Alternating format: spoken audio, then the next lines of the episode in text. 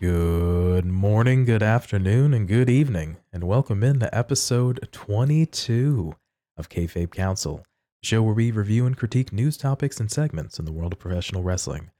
My name is Pretty Tony, and alongside me, as always, is TF Joker. Joker, what's the crack, brother? What's going on? Oh, boys, it's just it's getting cold, it's getting dark, it's getting wintry, but uh, ah, otherwise it's pretty good. I'm not doing too bad. Can't complain. Because who would listen, PT? Who would listen? If you go on any kind of wrestling social media, there's a lot of complaining going on, and there's not a ton of listening. It's my my opinion is correct, and everyone else's is not correct. yeah, uh, yeah. Well, I mean, you're not wrong. that isn't what I was going to complain about, but now I'm going to complain about the fact that yeah, you're right, because that is everybody just wants to be an armchair booker and uh, yeah, it's not going my way. Gosh darn it! Please book my superstars the way I want them to be booked. Wah. Yeah, nothing wrong with a little Waluigi, but yeah, I feel you, man. It's we're getting into sort of fall proper. We're getting towards the end of October at the time of recording, so yeah, it's getting a little cooler leaves should have already changed and yeah man it's uh, getting into sort of an interesting time in wrestling kind of when we're winding down to the end of the year sort of some feuds are kind of cooling down some are starting to warm up as we get into certain sections into the new year and again for like for example WWE they ramp up with storylines going into Royal Rumble and Mania and then obviously with AEW, for example. We got the Full Gear pay per view coming up. So, yeah, sort of an interesting time for wrestling for sure. Yeah, WWE is going to have to start ramping up its Cody centric storylines for his return at the Rumble and his inevitable win of the uh, the title. If you are new uh, to the show, you will soon find out that I'm a big Cody mark. Love Cody. Get the neck tattoo, but just love Cody all the same and uh, yeah, he's going to be the new WWE champion, uh, holding five belts. Is it a surprise return at the Rumble, or do we do promos to give it away? Eh, I mean, everybody knows he's going to be at the Rumble. like everybody knew he was going to be at the at WrestleMania, so I re- I reckon we uh we we tease we tease, we tease, and then video silence, and then number thirty, Cody comes out, tips over whoever's in twenty nine, and wins. All right, so a little bit of surprise, kind of the old worst kept secret idea. I'm I'm with it. So yeah. So besides our random tangents for fantasy booking, yeah, it's been quite the interesting week. Uh, it's been a week of really decent shows uh, in terms of the uh, the wrestling we have here, and then sort of uh, a mixed bag of news outside uh, in uh, in terms of that. So it's been quite again quite the interesting week in the world of professional wrestling. Yeah, it definitely feels like there's a lot of loose ends being tied up outside the world of the wrestling ring in both companies. Uh, whenever it comes to things after the brawl out at all out. Um, you know, things are starting to move there, and then anything happening in and around NXT and uh, Wyatt and uh, the Bloodline and stuff. Um, it's all more interesting outside of the ring, but um, yeah, it's it's it's definitely getting to the time of year when we'll, we're we're starting to see where the end of these threads go. So that's what I am kind of happy about is that I know that we've hit a couple of really good story beats. Now we've got to wait a couple of weeks for uh for anything really, and then uh we'll see the end of some of these, and maybe even see some titles change hands.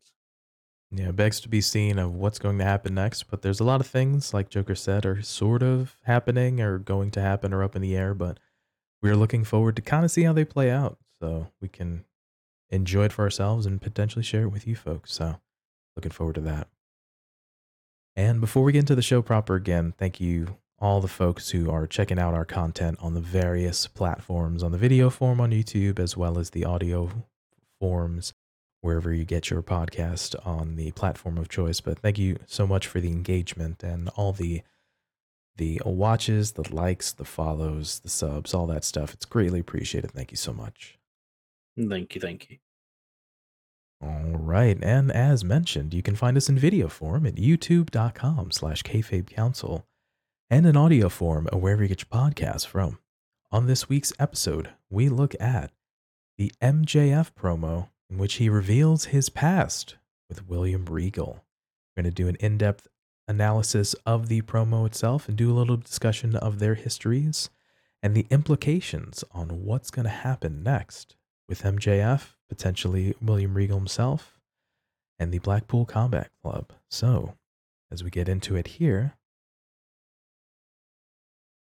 MJF having quite a bit of a promo, a fiery, intense promo on Dynamite opposite William Regal. So, before we get into the promo proper, man, uh, I ended up watching it pretty much shortly thereafter, not specifically live, but man, folks were folks were stirring, folks were buzzing. I remember you were even mentioning, man, this was uh, Tony. Did you watch that promo? I remember you telling me. I was like, oh man, let me go. Let me get definitely give it another rewatch. So yeah. It's like, yeah, yeah. Did, did you see that promo? Like, oh, you, you mean the one that they improv at the end? It's like, no, no, no, no. That was just a good promo. Did you see the better one? Um, yeah, th- this promo was absolutely amazing. And he even tweeted out, uh, you know, man, this is uh MJF's best promo, they said for the hundredth time ever. I, I had to quote retweet it. Like, we're gonna say that hundreds of times more. It's legitimately something he does anytime he steps into the ring uh, and has a mic in his hand. It's even when he doesn't step in the ring, whenever he has a mic in his hand, man, fire promos all the time. Yeah, we've we've talked about MJF a little uh, a bunch a little bit as as well on the show and I've uh, highlighted a couple of the promos and a couple of his segments, but man, the kid ooh, he can he can narrate and basically just orate in a way that gets you invested, makes you feel, and gets you invested in what he's saying. Whether he is correct or he's incorrect, you feel, and by the end, you you are on his side and you understand, and he makes you feel. And guy just man lights it up when he's on the stick and he's cutting a promo. Yeah, he knows how to control the conversation he's not going to let you change the pace of the uh, of the conversation that you're having with him. He will overwrite you. He will take the pace he is comfortable with. He doesn't want people to slow it down. He doesn't want people to start being more eloquent than him because that's where he's going to lose the steam. He needs to he needs to basically attack, attack, attack, have passion, have vitriol, um, be the only one talking or at least be the faster one with the comebacks. Um, he has had the very simple uh, methodology for his promos that I pointed out before. You know, insert sports team hatred here, insert calling people fat, insert uh, calling people smelly because wrestling fans. Um, so it's one of those things that he has a very simple formula. Um, and I really like the way he does things. Um, and the best thing about him is that he doesn't seem to stray too far from what he does to get uh, to get past everything. Like you, will see some people try and change things from time to time. Um, this most recent run of his, he has instead of having allies, he has really seen himself as out on his own. So nobody has been spared his uh, his barbarous tongue, uh, whether or not it's Stokely Hathaway from his allies, the firm, or it's William Regal in this upcoming promo we're about to talk about. Yeah, and just to accentuate the the point you made earlier about him sort of being a, a strong promo and can potentially overshadow, he's definitely when he's in a promo either by himself, obviously he's the center of attention, but when he either comes out to interrupt someone or he's having a, a verbal sparring match with someone else, he can definitely dominate the conversation and the promo and the segment. So we've seen things more recently, him having a promo off or conversation with Wheeler Yuta. Again, we talked a bit, a little bit. Wheeler has been getting better. Um, he hasn't had a ton of promos, but again, you get reps and you work with somebody who's better than you. You can get better. So he did. Wheeler did a decent job. Obviously, you remember what MJF kind of was saying, or kind of him highlighting in that, or you go into when we've had segments against someone else, potentially like a Moxley or a Hangman, somebody else who can also is a little bit more versed as well as cutting a promo. You can kind of see them sort of go back and forth where it's MJF does have some sort of memorable parts that he can be dominating, but it's not sort of overwhelming. So you can kind of see the the two aspects of the conversation that ends up happening when MJF has these promo segments. Yeah, but like if you also look at everything, like that is the major focal point of his control. Like he is in control the entire time. The times whenever he has been interrupted or been thrown off, you can really see him start to squirm. Um, and you can see that more with people who he has promoted with, like the likes of Cody, the likes of William Regal. Um, not so much Moxley because Moxley really doesn't care. Uh, Moxley has this sort of air about him. It's like, dude, are you done talking so I can beat the tar out of you and see what color your blood is? Um, you know, if it was anybody else, they they're always like, okay, Max, well, what do you want to say about me this time?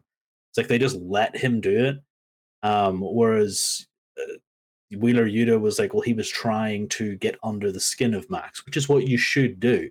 Like Wheeler was trying the formula that nobody wants to try because it's a dangerous formula because you do leave yourself open for him to to uh, just admit to everything and just be like, well, yeah, that is exactly what I do, and it works because I'm better than you, and you know it, etc., etc., etc.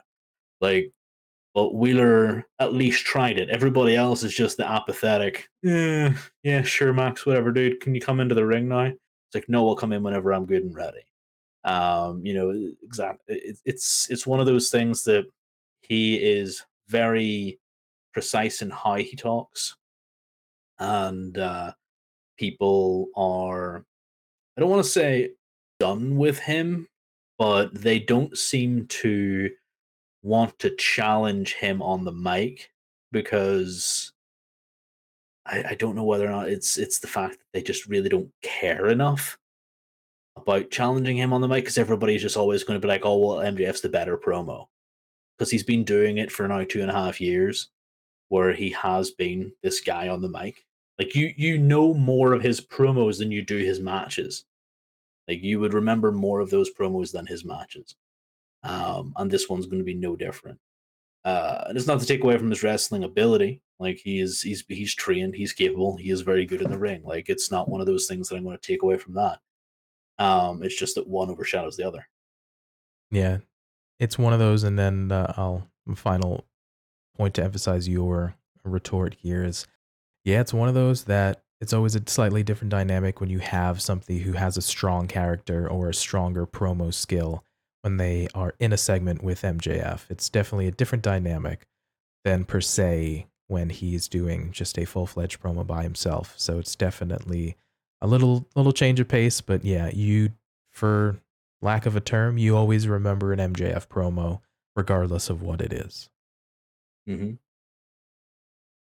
All right, we get into the promo here proper. Starts us off with William Regal coming to the ring, going to be interviewed by Tony Schiavone about the Blackpool Combat Club's title matches. However, MJF, Maxwell Jacob Friedman, interrupts before he can even get about three words out. Regal gets his brass knuckles out, but MJF tells him he can put those away. He's just here to talk. And MJF wants to tell a story, and Regal is going to listen to it no matter how long it is, because he owes him that. Friedman asks Cincinnati to bear with him and begins. Friedman says he was 19 in training, and he got pulled aside by his trainers, Pat Buck and Brian Myers. They said, Congrats, kid. Your hard work paid off. MJF got some WWE extra work. And it may not sound like much, but it's an opportunity. And he packed his gear in his best suit and drove off to it. He and the other extras lined up and William Regal told them that they're going to have a pre-show tryout match. And they were set uh, set up against random opponents. MJF was set to go on second. And the onlookers were as follows Arn Anderson, Dean Malenko, Adam Pearce, and William Regal. The first match locked up, and Dean rang the bell immediately and told them to get out of the ring. Max was shaken like a leaf, but he knew he was fighting, not fighting for a contract, but he was fighting for his life. Because professional wrestling is his life. When the match was over and he was soaking wet, victorious, and the coaches looked at him like he had eight heads. So, interesting start off here. Again, we get a little bit of an insight to MJF's personal life here as he pulls the veil back, giving a little bit of his younger self, younger Max here. We see a little bit of that with the punk interaction, telling him the story of him waiting for the meet and greet and the picture with him and, and how the kids teased him and everything like that. He felt like he belonged, but it was the greatest day of his life. But for Punk, it was a Friday type of thing. And it's always the interesting and wonderful setup to stories. We get you, you hook in with a little bit of relatability, you know, get that crowd invested, kind of see I'm I'm a human too. You know, I'm I'm one of you guys. I'm the oi polloi. I'm one of the populace. I'm one of the people. I'm one of the common folk. You know, I'm just like you, type of thing. So, yeah, just getting really interesting start. And hot dang, that must be super intimidating to be in front of those four guys.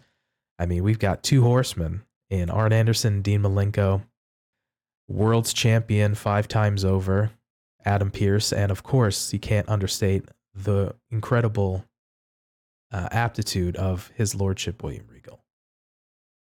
Yeah, just those names alone got pops um, whenever he was reading the names out about who was uh, who was there. Um, the fact that he said the the first match, you know, Dean rang the bell immediately.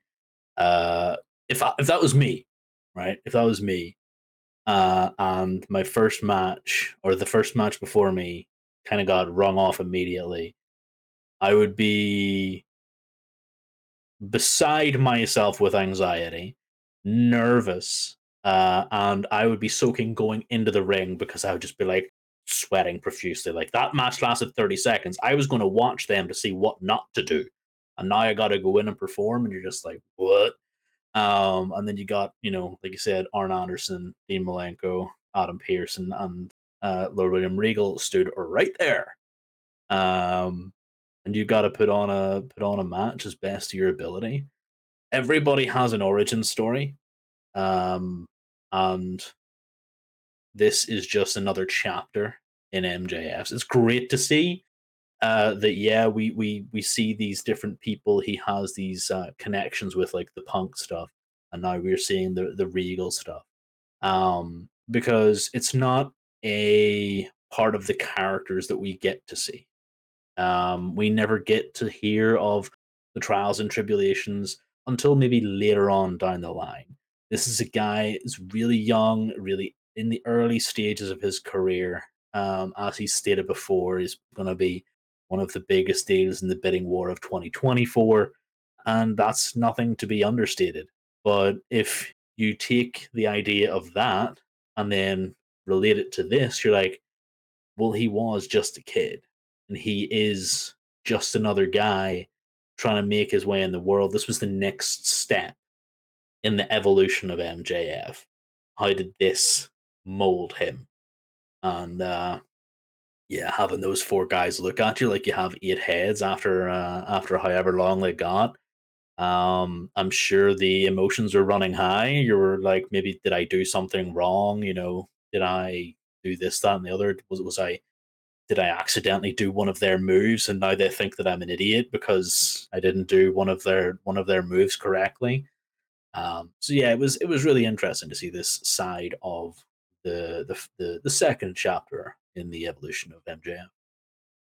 What's the saying about a village a villain's origin story? It's the villain is just a hero whose side or origin you haven't heard before, or something of that nature.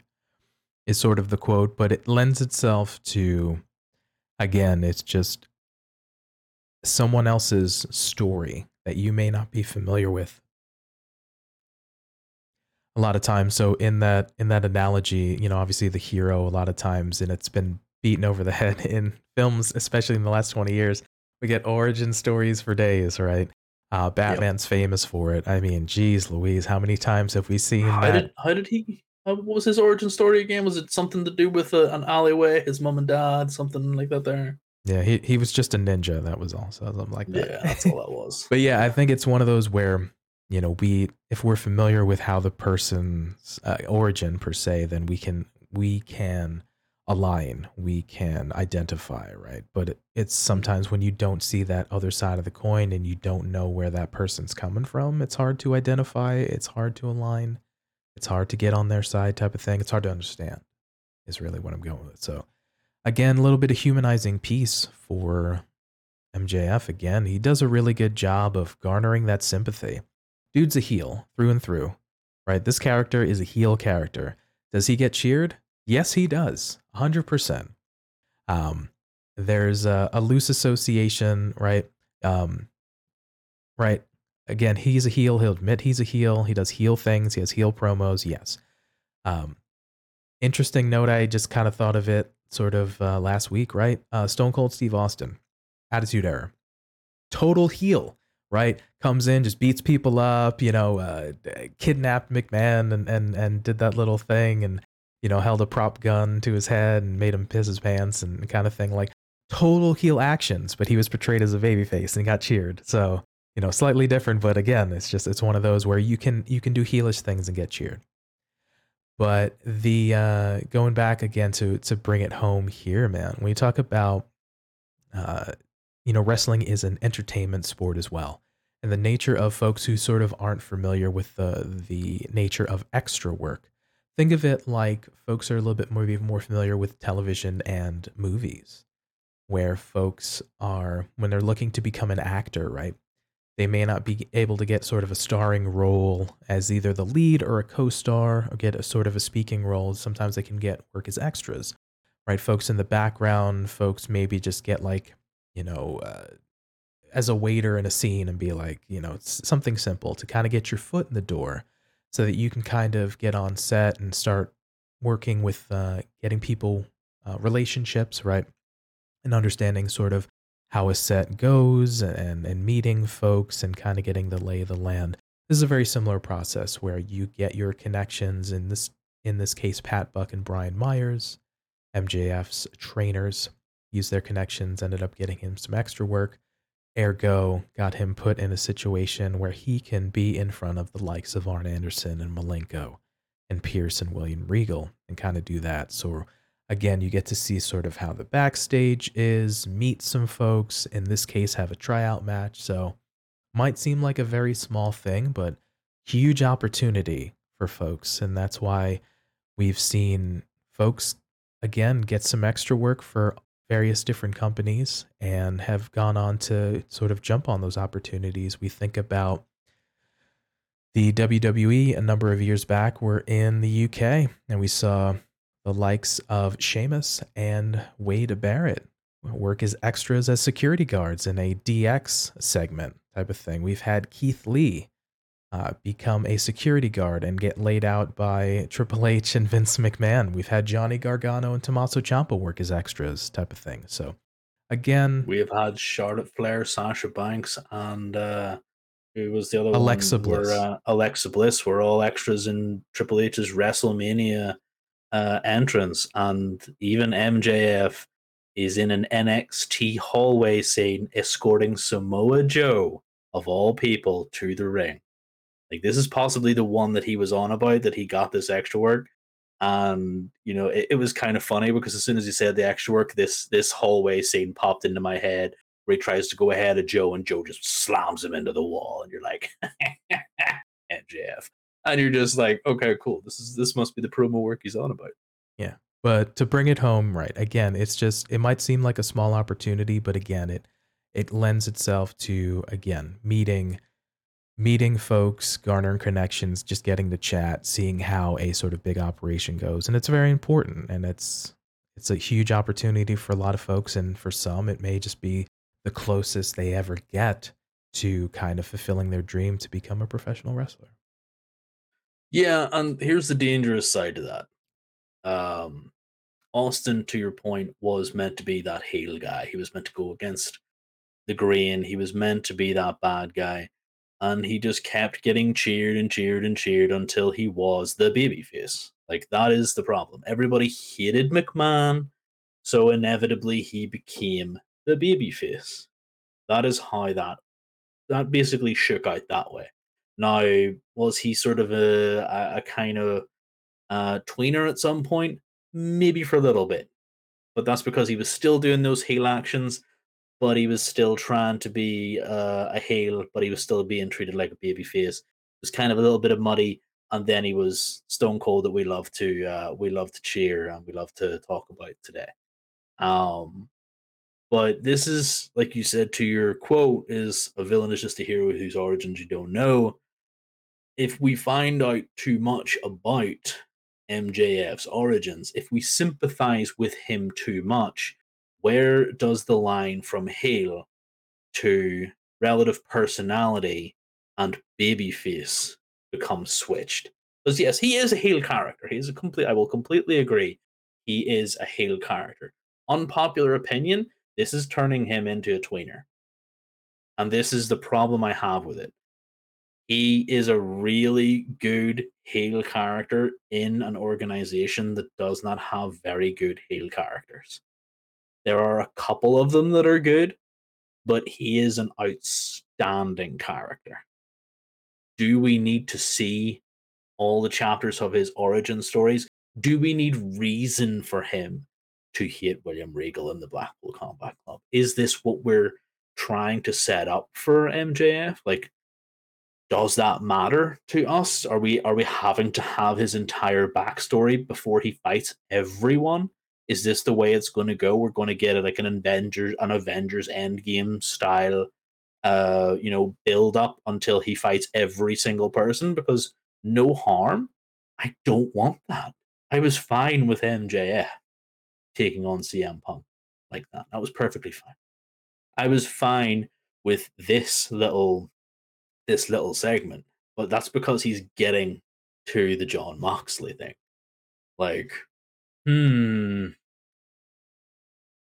I don't want to see this become a trend because I don't need to see, you know, the whole this was back when I was three, you were best friends with my dad and you didn't put me on your knee and call me a cute boy, so I'm just going to punch you in the jaw, Mr whoever he's shooting with next.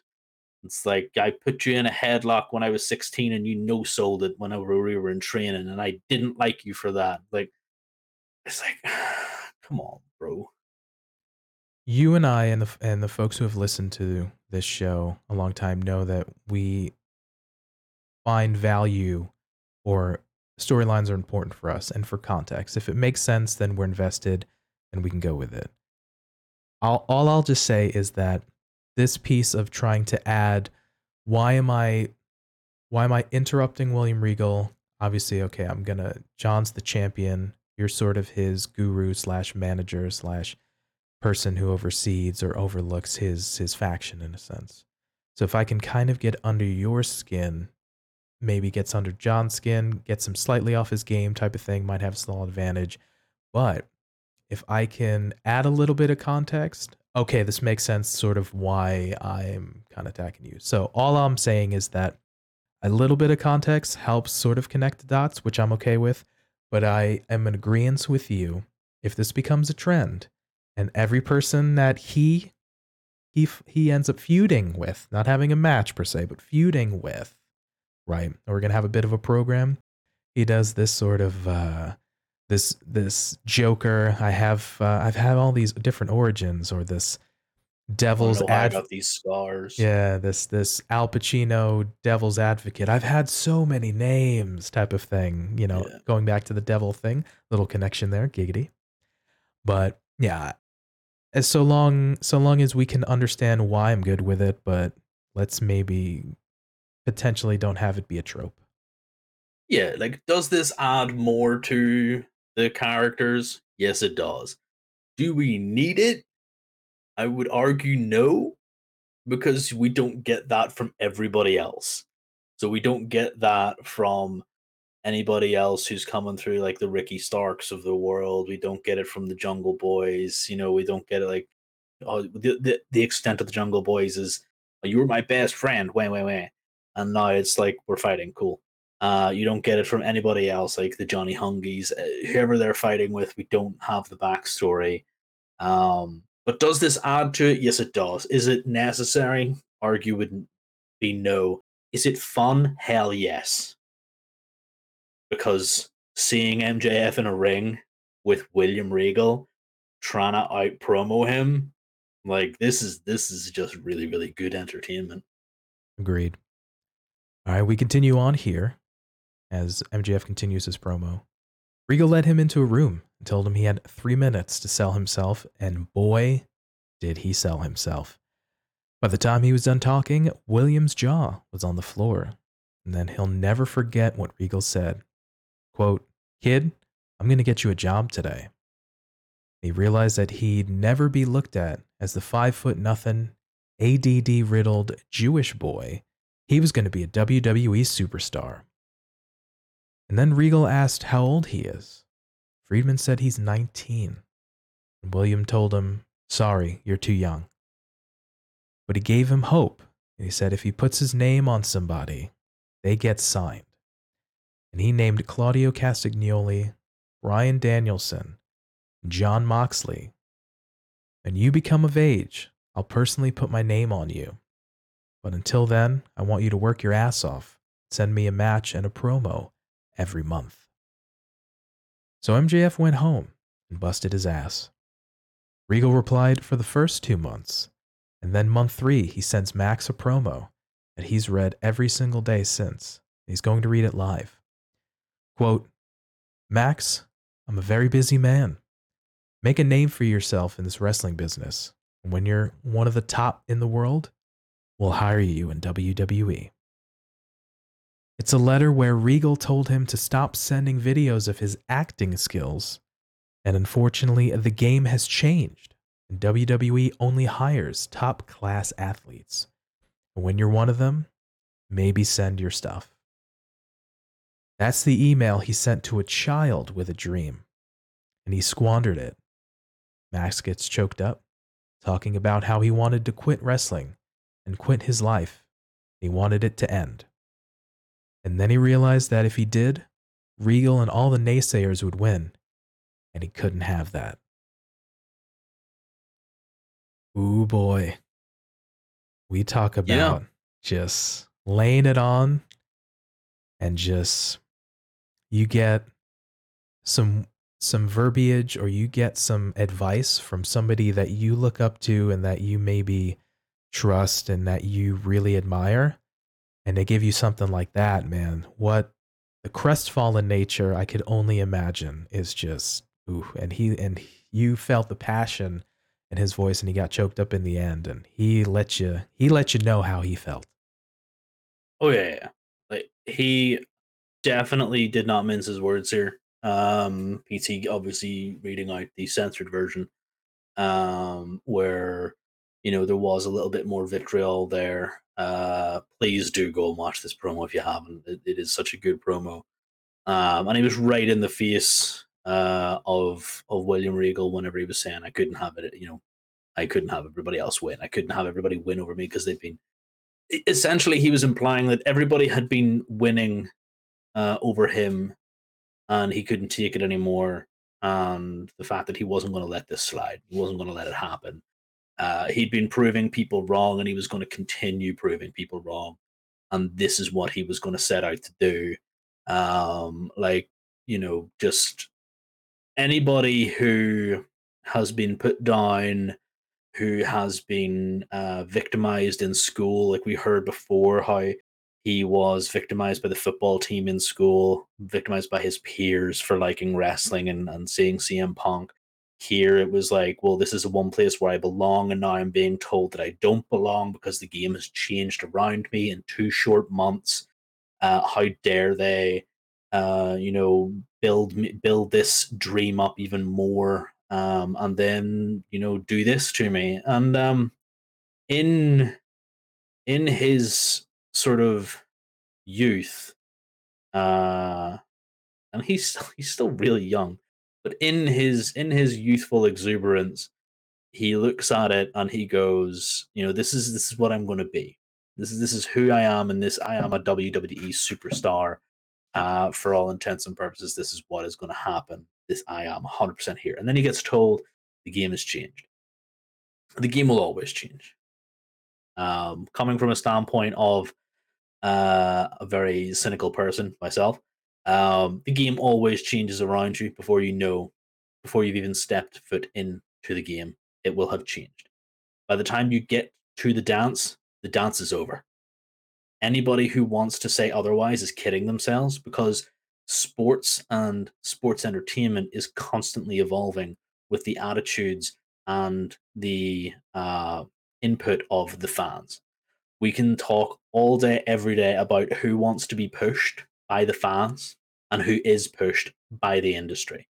And we can complain about WWE, who they do not push quickly enough, and who they are a wee bit slow on, and who fans will constantly get behind in order to, to get you know to get them to be pushed. See the likes of Liv Morgan, Daniel Bryan, uh, Jeff Hardy, you know, things like this here, where fan support, Kofi Kingston as well, uh, you know, people who have had fan support in that company have eventually been taken on and pushed a wee bit further. And this is the same thing with the backstage, this, uh, the, the developmental sort of side. Now we know as fans that WWE only wants to take on athletes they don't want indie wrestlers. They don't want indie darlings anymore. They want athletes that they can mold into wrestlers. And that is tough to take for somebody who wants to be a wrestler, not somebody cosplaying as a wrestler, as I'm sure he kind of thought that these people were uh, thinking that he had to be. And it was such a beautifully uh, sentimental uh, promo and this is the part that sort of grabbed everybody and pulled them in and went, This is what I'm about. This is who I am. And this is where the intent of my future is going to lie. I will not let you win by hook or by crook. I will get what I want. And it, it it's absolutely excellent. You think about what does it take to be successful, right? You think about folks that you always try to make yourself better than you were the day before. And you you hit it right on the head about sort of evolving and evolving in this business or evolving in any hobby or business that you're in. You got to keep up with the times. You got to constantly be learning and making yourself better and listening to what's kind of going on in the peripherals and in the world of your world. In this case, the fans have input and stuff like that. But yeah, you want to be sort of reinventing yourself that you can stand out and be the person that people look at and people want to listen to in the room and in the world. And at that point in time, right, you talk about Max is playing on tropes of sort of that old school 70s and 80s heel, which again, it's refreshing because it's, you know, 30, 40 years old, but a lot of those character traits still transfer over and still resonate. That's why you see Max doing so well. You see, right? Um, I think Elias, who just came back in the WWE, was was always spot on with he'd do the strum and be like, "Hey, local sports team," right? These little tropes they work well. You get heel heat, right? It, it these things work. But to Regal's point, again, you want to make sure that you are reinventing, that you're evolving, that you're getting better, that you can be the one that stands out. So at this time, we think about what Max is what 26. This was he's like 19 at this point. Let's just call it 2015, 2016-ish ballpark. We're very Mhm. much in the VKM era of we're looking for athletic people. We're still in the vein of sometimes, you know, we're not getting all of the indie darlings, but we're starting to progress under that VKM piece of like, hey, I want I want athletic people, I want college athletes, I want just folks from other walks of life. You think of the Kacy Catanzaros from American Ninja Warrior. You think about folks from football and from various other sports and rugby and things like that. Yeah, just a, a phenomenal track athlete, right? Crazy, crazy athletic people that they can, all right, we can mold in our image. But yeah, it's one of those pieces where, like you said, he, this is his dream. He wanted to be a wrestler type of thing, and you know, you get you get some training, you get some stuff on the indies. You know, you're practicing things like that, and then again, when you feel like you're really progressing and you're really you feel like you're doing well and you're at the top of your game and you get somebody like the likes of a William Regal again renowned for his character work again very much a shooter. Guy can go in the ring. Obviously this is an opinion of somebody you want to listen to. And when he tell you something like that where you know they're looking for athletes when you're when he says when you're one of the top in the world we'll hire you. Make a name for yourself in this business kid. It's man that just takes everything away from you. The bottom falls out. And yeah. And again he let him know but where i'm going with this is even in spite of that he got sort of what he needed that little fire underneath him to say you know what uh screw you i'm right screw you you know i'm gonna do this and i'm gonna get there and you know what i'm kind of i'm doing it for me but i'm doing it uh, to spite you Hmm. I, I just, I just love that aspect of it. That he's doing it to spite people, um, and that's what keeps him solidly a heel for now. and to regal's point a little later on and he's talked to other people some people it's it's different motivation. Some people you can have you can have that sit down i'm going to look you in the eye. This is this is the two or three things i want you to work on and that's the motivation. Some people need a slightly different motivation some people need that like scared straight type of thing. It's different for everybody. That's why there's no cookie cutter system. You talked about you even mentioned it like you get all these phenomenal athletes and, and all these different things and, and developmental and you can be the greatest athlete and you can be the top person in your sport but sometimes that just doesn't translate or doesn't click in say for the world of professional wrestling. So that's why you know we have much like in in a, in a baseball or a football uh, both american football and in in football itself you get youth sports right? So many kids play these sports right? And you as you as the field narrows as you get into amateur and sort of you know collegiate and then into uh, the minor leagues and then into the top the pros right? The pro levels it's the triangle because it gets narrow and it's the top of the top and the best of the best that get there not Mhm. everyone's going to be able to to either make it to the dance like you said or even just be be on the team at the top level or just be one of the the best athletes in the world so again whatever it is that you need motivation to get you there sometimes it's just a little different for everyone but you got to find it You do, and you have to in this particular industry. I find that you have to keep finding it. You have to keep getting the motivation to move on, to not stand still, not be stagnant. Chris Jericho is a really, really good example of this. He isn't the same character that he was 20 years ago. He isn't the same character he was two years ago. You know, he con- constantly evolves, keeps himself fresh, and keeps himself in the game through body transformations. You know, he gets he gets ripped, uh, and you know he does an awful lot of uh, really good work there. um, and through just the people who he hangs around with, like Max, for all his uh, for his um, faults, he has remained the same character since turning on Cody all those years ago. Like he has not evolved past being uh I'm better than you and you know it and I'm just going to be the heel. I'm going to win by everything. But we are fi- we are finding now through these chapters of MJF's evolution that we don't need to see the evolution of how MJF works now because we're getting to see the history from where he evolved from naive little boy into cynical young adult into manipulative uh, young man. And that is how his character is now uh, established.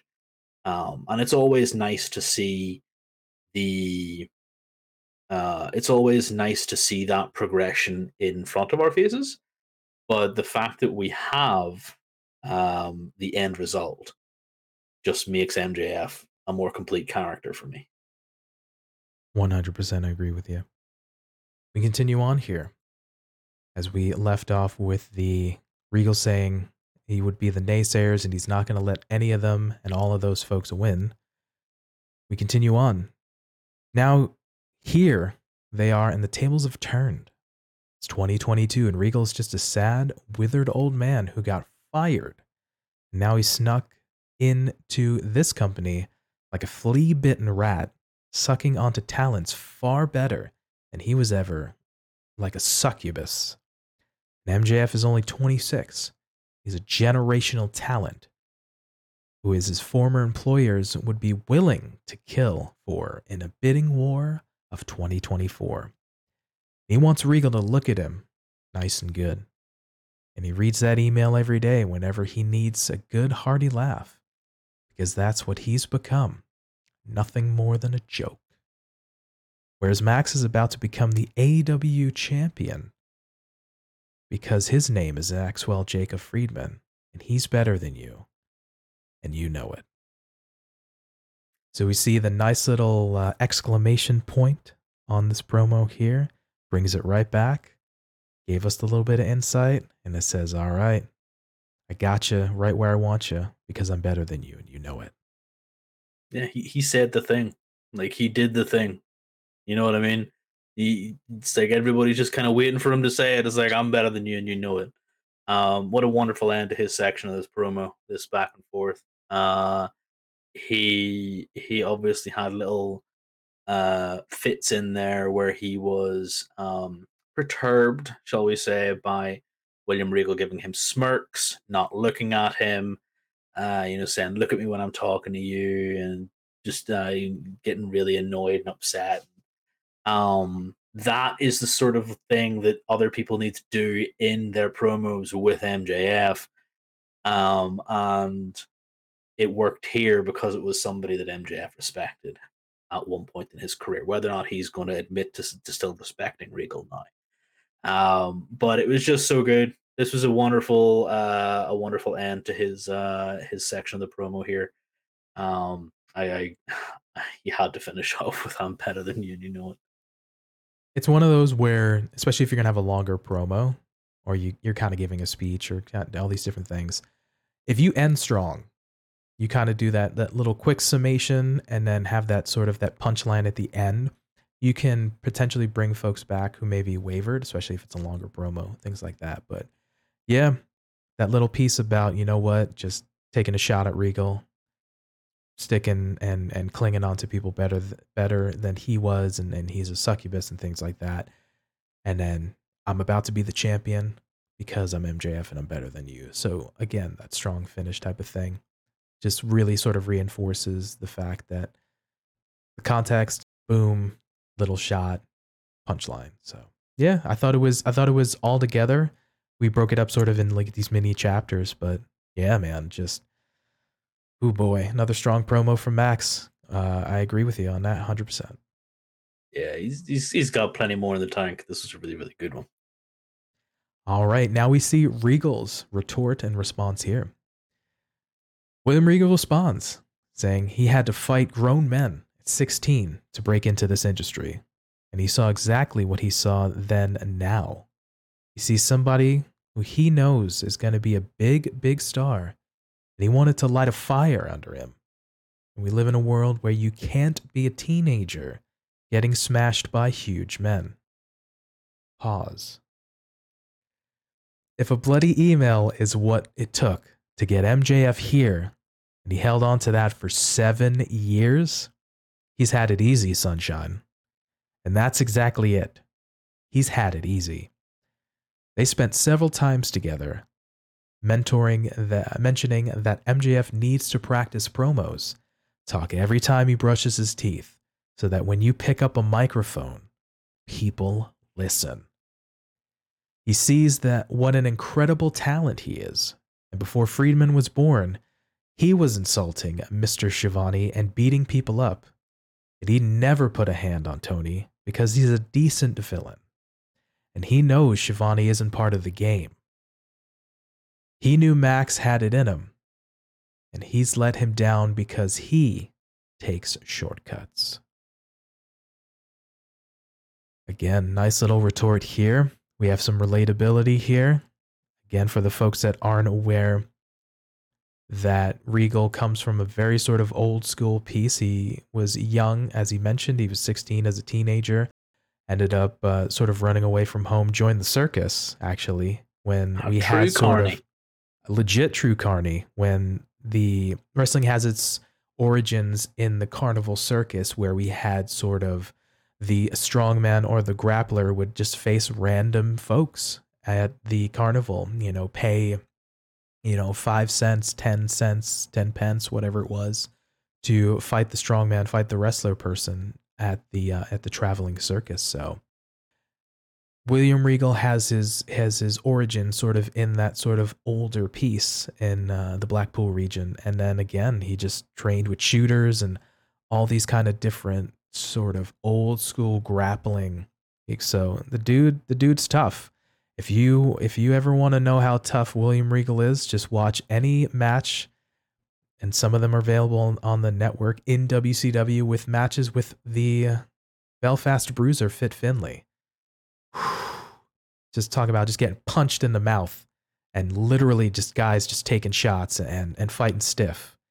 But yeah, man, he he knows a thing or two about kind of having to fight, and that's what he wanted to help potentially save Max from having a little bit of a tough way that he got in. But like he said, tried to light a fire under Max, and that's what he needed. I mean, he he did it, and he, and he knew, knows how to light the fire under young stars. Um, the easiest way is to dangle dangle the fish in front of them, see if they want it enough, and then take it away from them and say, "You're not what we want. Go away and do this, and come back." And like, if if Max's journey had have ended there, if Max had of, you know, not been the type of person to want to uh, be uh, outdone. He didn't want to be out outdone, outclassed, outstripped by anyone. Then that would have been the end of his wrestling career. We wouldn't have seen MJF. We wouldn't have seen what he could have become. But is William Regal wrong for doing that? No. I don't think it's wrong to try and push this kid to be the best version of himself. If he wants to be in a cutthroat industry where people are literally putting themselves through the worst pain imaginable, like a lot of wrestlers have done for many generations, like this is not an easy job. You will go through a lot of pain, and it is not something that I personally would pick. I love the sport. I love watching. I love just the spectacle of it. But I could not take the bumps. I could not take the you know the the dings, the the bruises, the fighting through constant pain.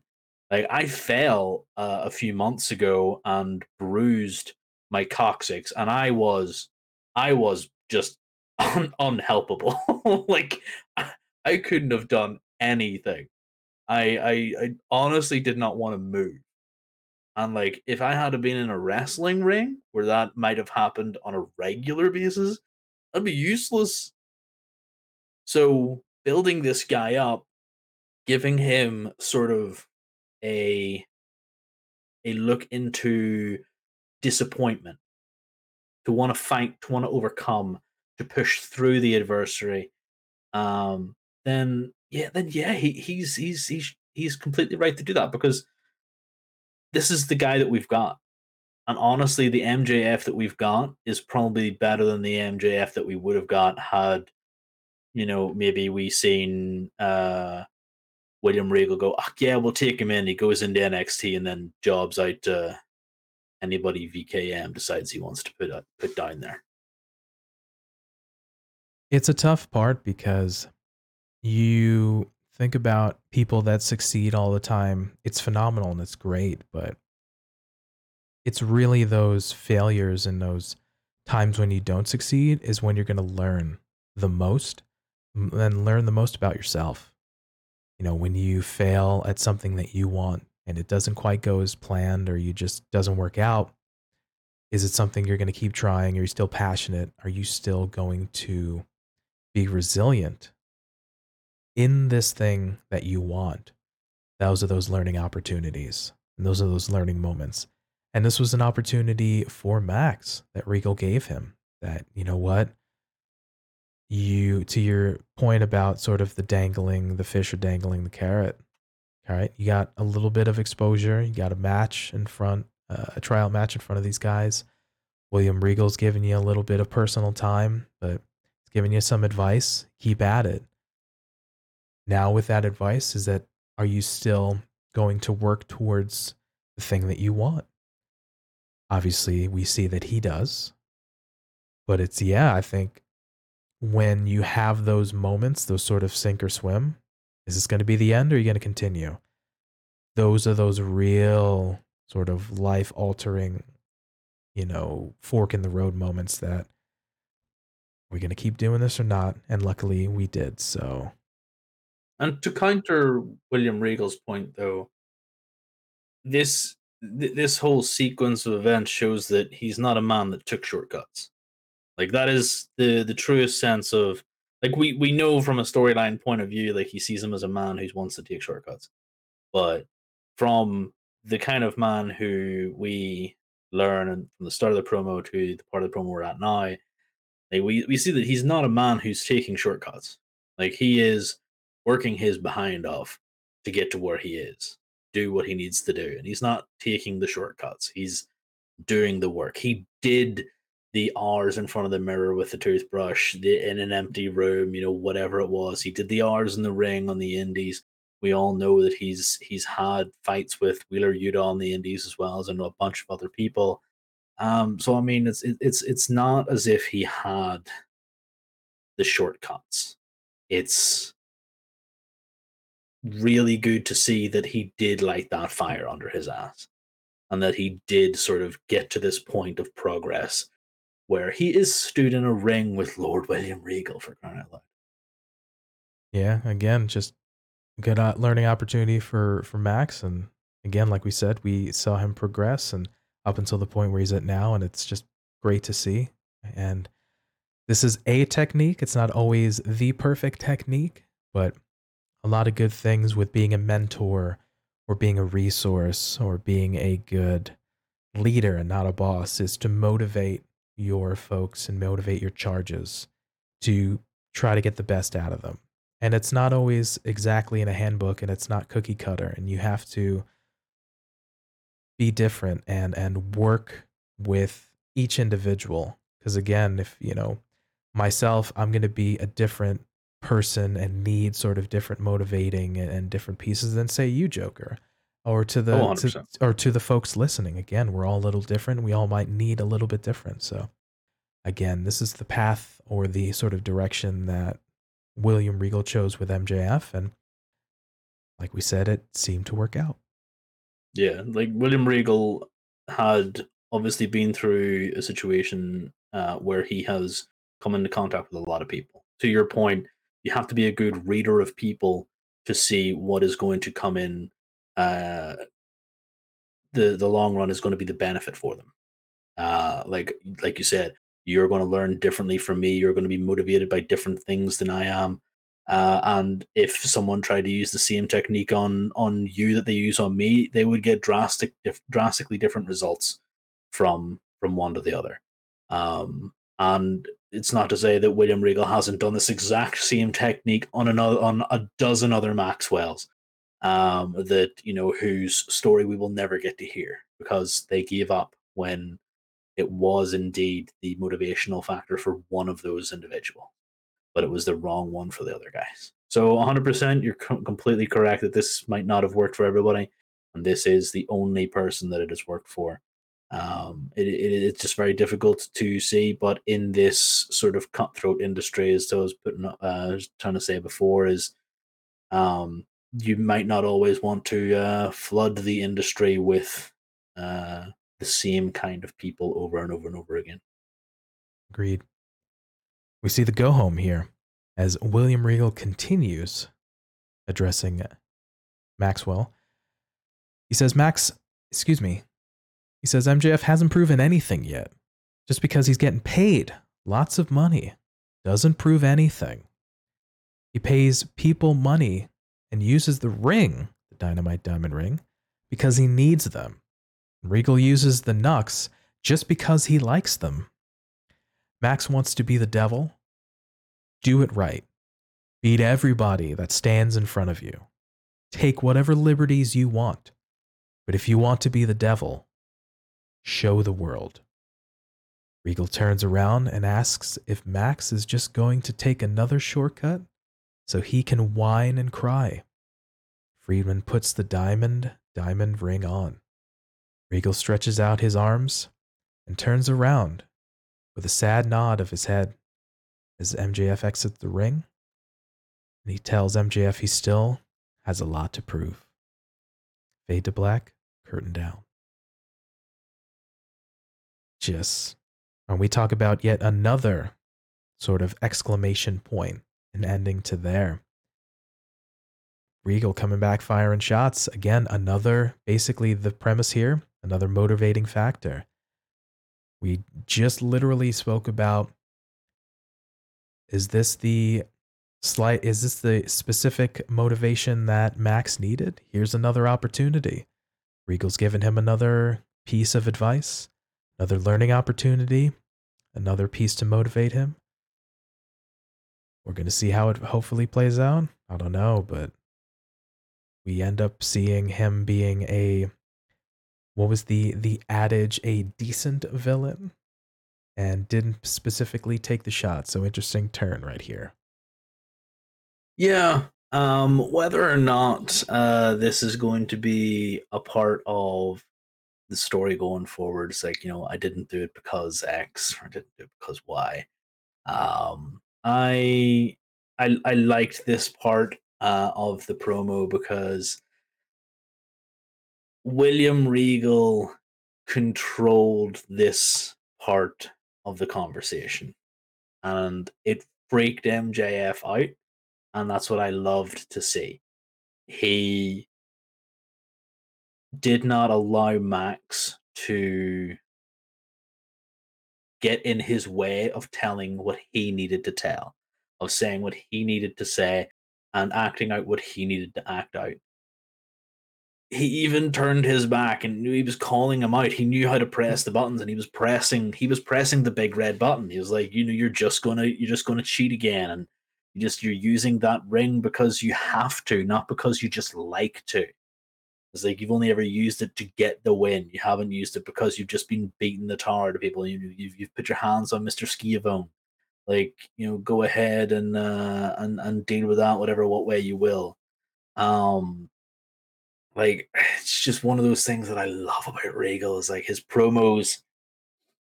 His promos sound so.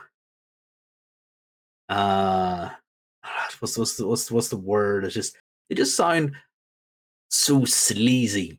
Like he's trying to get into. He's just trying to push the buttons, and he's just like, I know what's going to get you to punch me in the face and then I'm gonna knock you out with my brass knucks. Just he's just he's a sleazeball, and I love him, and I think he's great. And if there's anybody who probably came out on the uh, better end of this promo, it was actually Regal. In uh, you know, in a competition where the other person was MJF, I would honestly say William Regal came out on top on this one. And Regal does it in a manner where it's slightly charming, even though he's Yes. he's poking poking the bear in a sense. Yeah. Yes.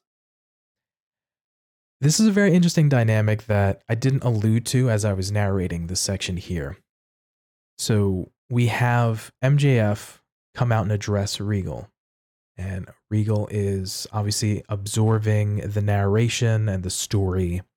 And there's little inflections, and he's doing this little Joker, you mentioned it, this little smirk when he said a certain line and, and kind of giving these faces and things of that nature.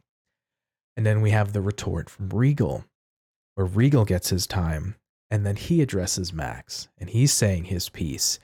And again, we get these little mannerisms from Max, and we get these little pieces. And again, towards the end, he's just getting he's getting that sort of scowl on his face, and he's kind of reacting. And you know, when he talks about the uh, the piece about the shortcuts, Regal turns around, and we see you know Max kind of reach into his pocket. He's going to put the ring on and kind of like bow up and type all these things. You get this so much more context when you can have the the acting or the mannerisms and the reactions to these pieces. We've seen a number of promos where you have the back and forth. I'm going to say my piece. "Oh, I'm going to cut you off right there and kind of kind of, you know, you get a little bit different dynamic. And there's times and places for those types of promos, but when you can have I've got my message, boom, you react. Then here's your retort. You have your message and then I react. And you let the gravitas of the words and my reactions sink in and you basically want the leave the fans wanting more. Never want to kind of overkill it, but yeah, these guys did a phenomenal job.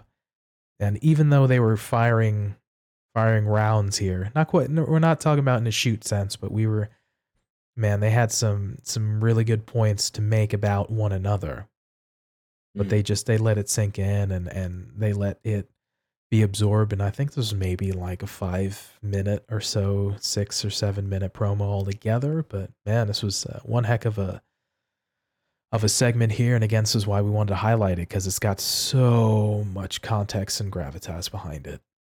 Yeah, and to to your point about the style of promo, like one of my favorite styles of promo is the Jake the Snake Roberts style of promo, where he doesn't shout, he doesn't say anything that is over an octave that he wouldn't have in a normal conversation, like I'm I'm just saying now. Everything is so deliberate, everything is so calm, and everything is almost too quiet where you wouldn't have the fans shouting and cheering and reacting. They would be silent, they would be hushed as they would kneel in to to listen, to want to interact. And that is how you draw fans in. Like if you have him uh have him doing any style of promo, that was always my favorite style. It was just like if you're calm, if you're collected, it's not like you have to always be shouting and angry. Like, yeah, sure, I love the shouting and angry, um, and you know the the absolute vitriol, especially whenever Max does it. Like Max is great, but like whenever you have this sort of style, the it's slow, it's deliberate, it's enhancing the fact that I am now having to pay attention because I'm having a bit of a hard time understanding. Like, are you what what are you saying? And then you're starting to listen. You're starting instead of just hearing someone shouting, you go, oh, he's probably shouting about BS this, BS that. So the two dynamics, the the sort of context of the the the conversation that went on here, um, the things that were said. As soon as I watched this, I was like, "Oh, "That's a topic. Need to tell PT that this is the one we're doing this week." And then he, like we said at the top of the show, did you see that promo? I was like, the one at the end. I was like, no, the one way before that. I was like, that's the one I want to talk about. And it was just chef's kiss. You bring up a really good point. I liken the nature of different styles of promos to music. So you mentioned the Jake the Snake, right? The very deliberate, the very calm. I'm going to lure you in. You have to listen. I'm going to lure you in with my words and my cadence and my inflections, right? You're going to get invested in it. It's a different style. Now, don't get me wrong. I love a really good old school 80s big fat sweaty man promo. Think of Earthquake with Mean Gene. I love stuff like that. It's it's amazing because it's different, you know. honestly, all due respect, I want I want us to bring back the big fat sweaty man shouty promo. I would love to if we could. But liken it to music, right? You have or or uh, a book or a poem or any things like that. You have you have these different styles, these different rhythms, these different cadences, this different kind of level of organization. Not it resonates with people different. You know, that's why we have different styles, again, much like a music or a book or a poem and things like that. And yeah, I think it lends itself to being the performer can accentuate those styles and they can really have you it's the the verbiage I want to find here. It can really resonate or kind of sink in with the person and they can do a phenomenal job with these different styles. So again this kind of max we have a little bit of a formula here lures you in with a, a bit of vulnerability gets you to relate boom gets uh, tells you a little bit of that backstory and then gets you and, and you know fires out that chamber and just boom and gets that gets that super intensity but he saves it only for specific points that he's going to make. And then boom drops that hammer right at the end. You know it's like it's like a song. You structure it like a song or a book. And then boom drops that hammer and it ends with you know that catchphrase i'm better than you and you know it. Bam you know works well. It does. It, it's it's why he is one of the best in the game right now. Like I've stated um, my thoughts on MJF's promos, what what the uh, best way to uh, combat his promos um, would be, uh, how not to let him get get away with it. Um, but at the end of the day, that's all well and good me saying these things that you know, oh yeah, this is the best way to do it. This because this is this is how he how he acts, how he reacts. But you could always just get into trouble where he has the exact answer to uh, to the question that is, "How do you beat me?" And the answer, nine times out of ten, on the microphone is, "You can't." Yeah, just again, we as we talked about it in length here, phenomenal promo. Great back and forth between these guys are just at the top of their game when it comes to orating as well. So we definitely suggest that you go check out the promo for yourself and, and see if you agree or disagree. But definitely let us know down in the comments section below on YouTube or let us know on Twitter, Instagram what you thought of the MJF and William Regal promo from this past week's episode of AEW Dynamite. Let me know why MJF is not a tweener. All right. Coming up to quick hits. Uh, once again, for some of the folks that are newer here, quick hits are little segments that happened throughout the week that we wanted to highlight, that we really enjoyed, the sort of pop the boys segment that we're going to share here. And again, that we don't get a chance to kind of go full fledged into a topic, but we enjoyed and we want to share it with you. So I have one here. And again, if you've been following the show here, this is another piece of the next segment of the ongoing Bloodline storyline. Of course, the players here, Jey Uso and the Sami Zayns and the the Jimmy Usos and the solos. It's just, you know, it's one of the things, again, we've been highlighting more recently. And it's just something that myself and Joker have really enjoyed. And, you know, again, there was a lot that happened in this world of wrestling this week, but as I'll mention in a moment, this was just really, really fun. And again, it's just about these little character beats that happen throughout, and I've just really enjoyed it and I wanted to share it. So, on this past week's episode of Friday Night SmackDown, After Solo Sikoa scores the victory over Sheamus, we see Jey Uso directing traffic and taking charge on an assault on Sheamus, which leads to a devastating attack with a chair against the ring post. We cut to a backstage where the Bloodline is celebrating, with Jimmy and Sami chanting, We the want, to Jey's approval. Jey in agreement says every week they're leveling up. Sami mentions Solo is a gem and doing so well, sending a message through the entire locker room no one messes with the bloodline. While Sami thinks their work here is done for the night, Jey responds with, Oh, they're just getting started. And once Logan Paul gets to the arena, they're going to get him too and complete the mission. Sami responds saying Roman insisted not to engage Logan at all, and making Paul think that he's in the collective heads of the bloodline members. It wouldn't be very oozy of them. Sami asks Jimmy to back him up, and Jimmy responds with, My dog. Jey agrees, but he's a hothead. And so we're just going to have to see by the end of the night what's really going to happen. We see the finish here uh, as Jey blindsides Logan Paul during his promo. Jey gives Logan a super kick and then a Rikishi splash in the corner. Sami comes out and tries to reason with Jey, saying, You can't do this. It is not coming from me, it's coming from the tribal chief. And he asks Jey to go to the back with him to sort it out.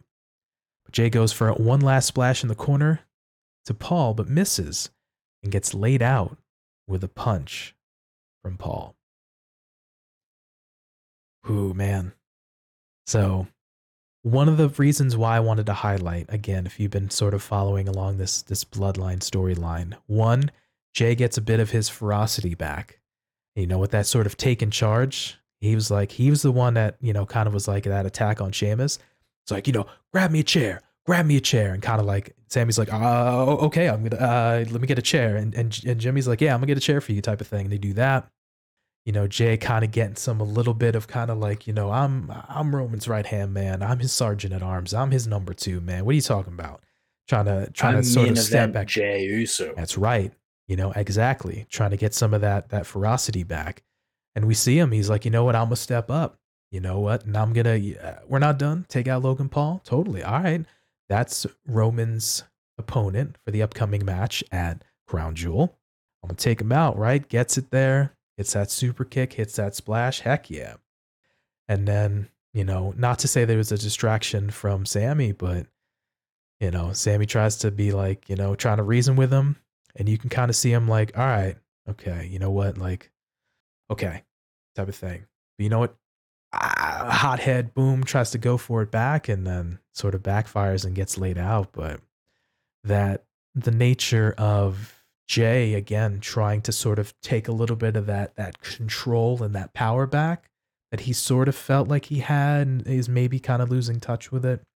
You know, it's just really great to see because again, we saw him have to be reserved and have to be confronted by Roman in that sort of in ring a couple weeks back. And Sami, quote unquote, saved him.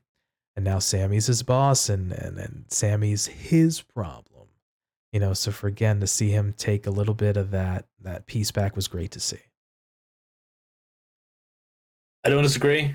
It was uh you know, I, I have loved the bloodline as as much as yourself. This this to me I feel like that maybe Jey should have been under the thumb for a week or two longer and then snapped.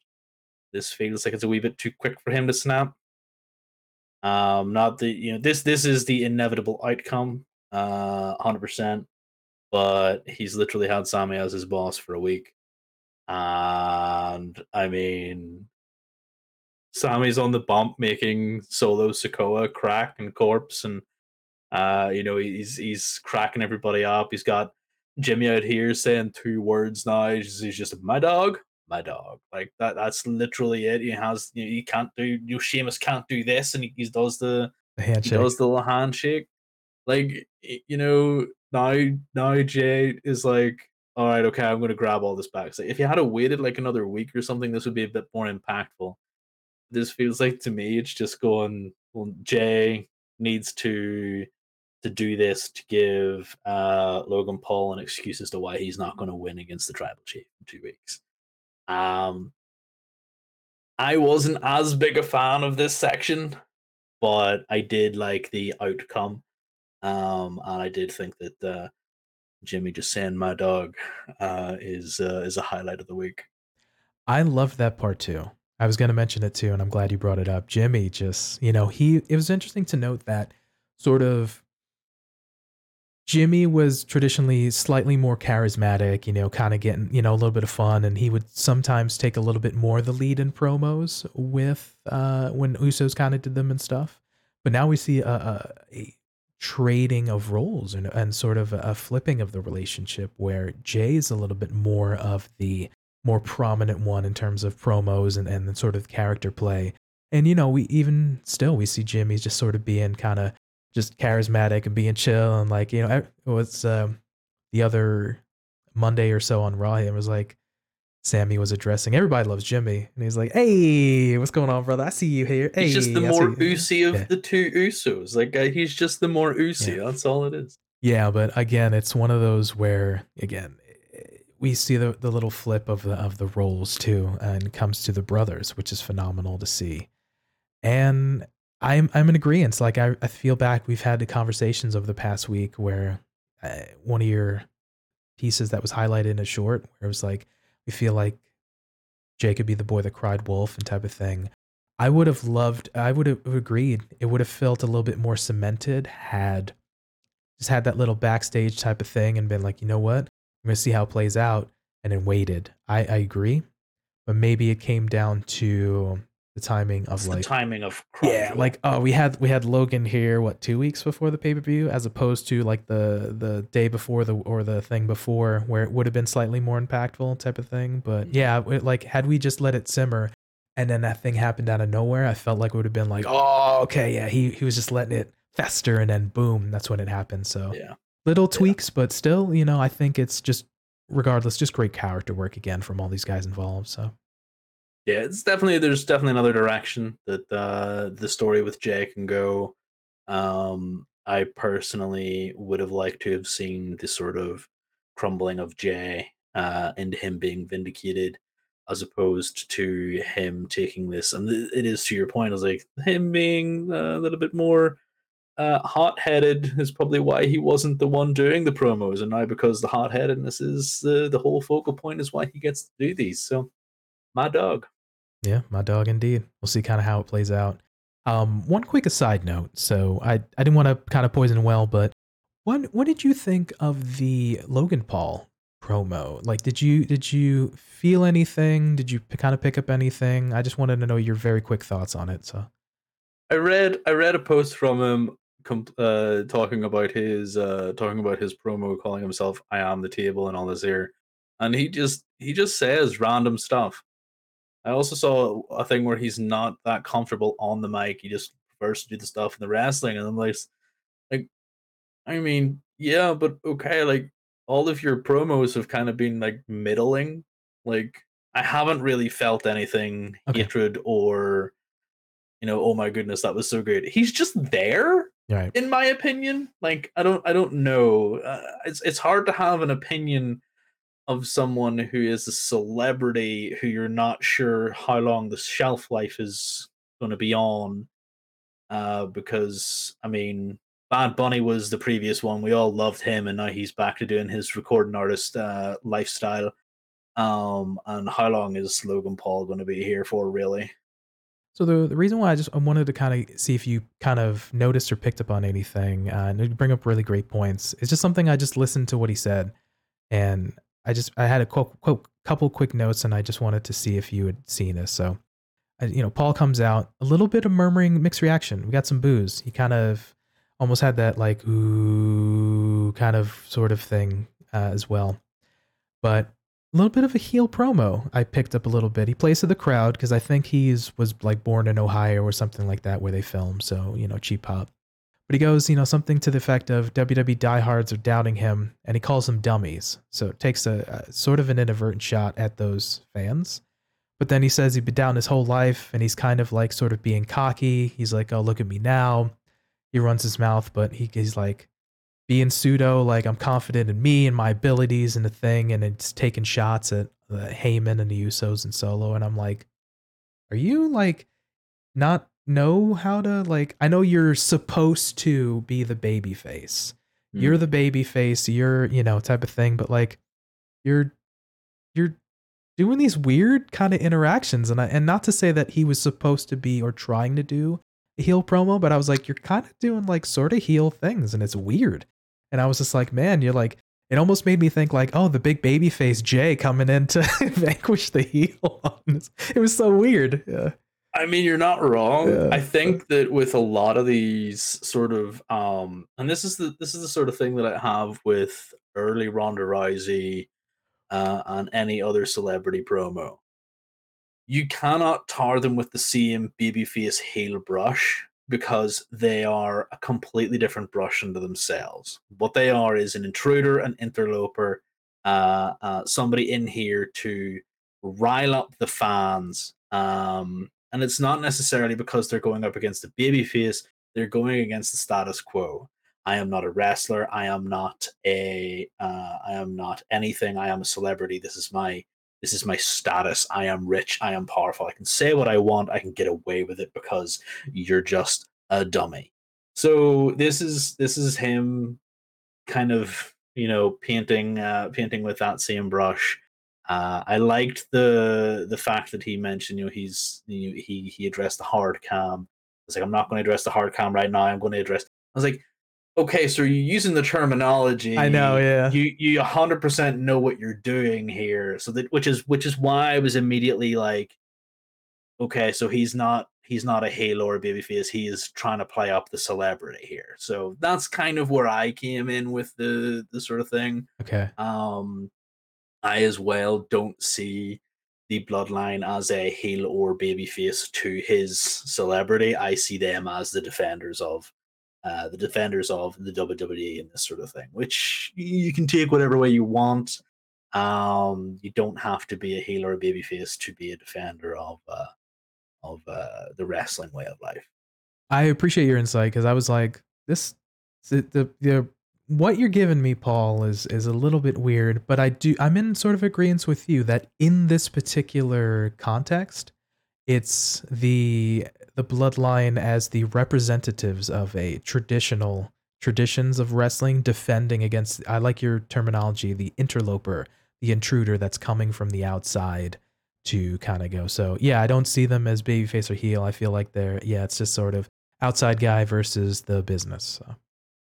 Yeah, and for those of you that are listening and have gotten this far, this was a quick hit that turned into a discussion that is pretty much how PT and I spend our Friday nights. We we talk about one small thing and then we talk about that for two hours and then we get nowhere. So thanks for the twenty minute quick hit, PT. Sorry about that. Thank you. I just want to share it. It it inadvertent another topic. So with that, uh, so that was my quick hit from this week. Joker, do you uh, do you have anything that you'd like to share? No, I went from three last week to zero this week. Uh, nothing kind of popped me to the levels, uh, the levels of their of the uh, superstar promos last month, last week. But I do have to just quickly say, quickly say, everybody just keep an eye on Nyla Rose because her promos are fire. Yeah, hundred percent. Uh, there was murmurings that may have been a potential quick hit, but yeah, either way, Nyla Rose is just killing it right now. Again, we Joker had a, a quick hit last week, which highlighted a bit of uh, the backstage promo and her character work and her Twitter stuff. Uh, we had another fun segment from her this week, so for sure, lots of lots of little things happened, but I'm with you. So lots of l- strong shows from WWE and AEW this week as part of the the world of wrestling. But yeah, we figured we this week we wanted just to highlight just a couple of sort of the uh, the pieces that we really thought stood out. Yeah. All right. So if you folks have a quick hit that you'd like to share with us, let us know down in the comments below on YouTube or hit us up on Twitter and Instagram. Let us know what you enjoyed in the world of professional wrestling. All right, so that about wraps it up for us. Joker, how was that for you, brother? Because that was fun today. It was it was good as per usual. We go above and beyond what we say we're going to do. Short show, be darned, PT. We know how to talk an awful lot of nonsense sometimes. Yeah, reminds me of some of our prediction shows when we're like, all right, we'll just do a quick thing, and uh, oh, some of our longer shows. So Oh, You know? four hour podcast. Cool. there we go. Uh, shout outs to the other folks out there having four hour long podcasts. But yeah, we had uh is one of those things again. We we went with one dominant topic, but just another just phenomenal conversation, a lot of subtext, a lot of pieces here that yeah, we we wanted to to share with you and we got into a really good discussion. So appreciate it, brother. Yeah, and hopefully uh, for the people listening along at home or at uh, on on the on the traveling to works or from from works to home is you know is somewhat entertained and uh, in agreement uh, with what we have to say, or uh, they have uh, clearly turned off because we're just uh, waffling a load of waffle. All right. Well, we appreciate you hanging tight. And if you've been this long, thank you for watching and or listening. All right. So for TF Joker My dog. and for me, Pretty Tony, we thank you for your time and letting us be your part of the day. And remember, be good to yourself, be good to each other, and we will catch you next time. Peace.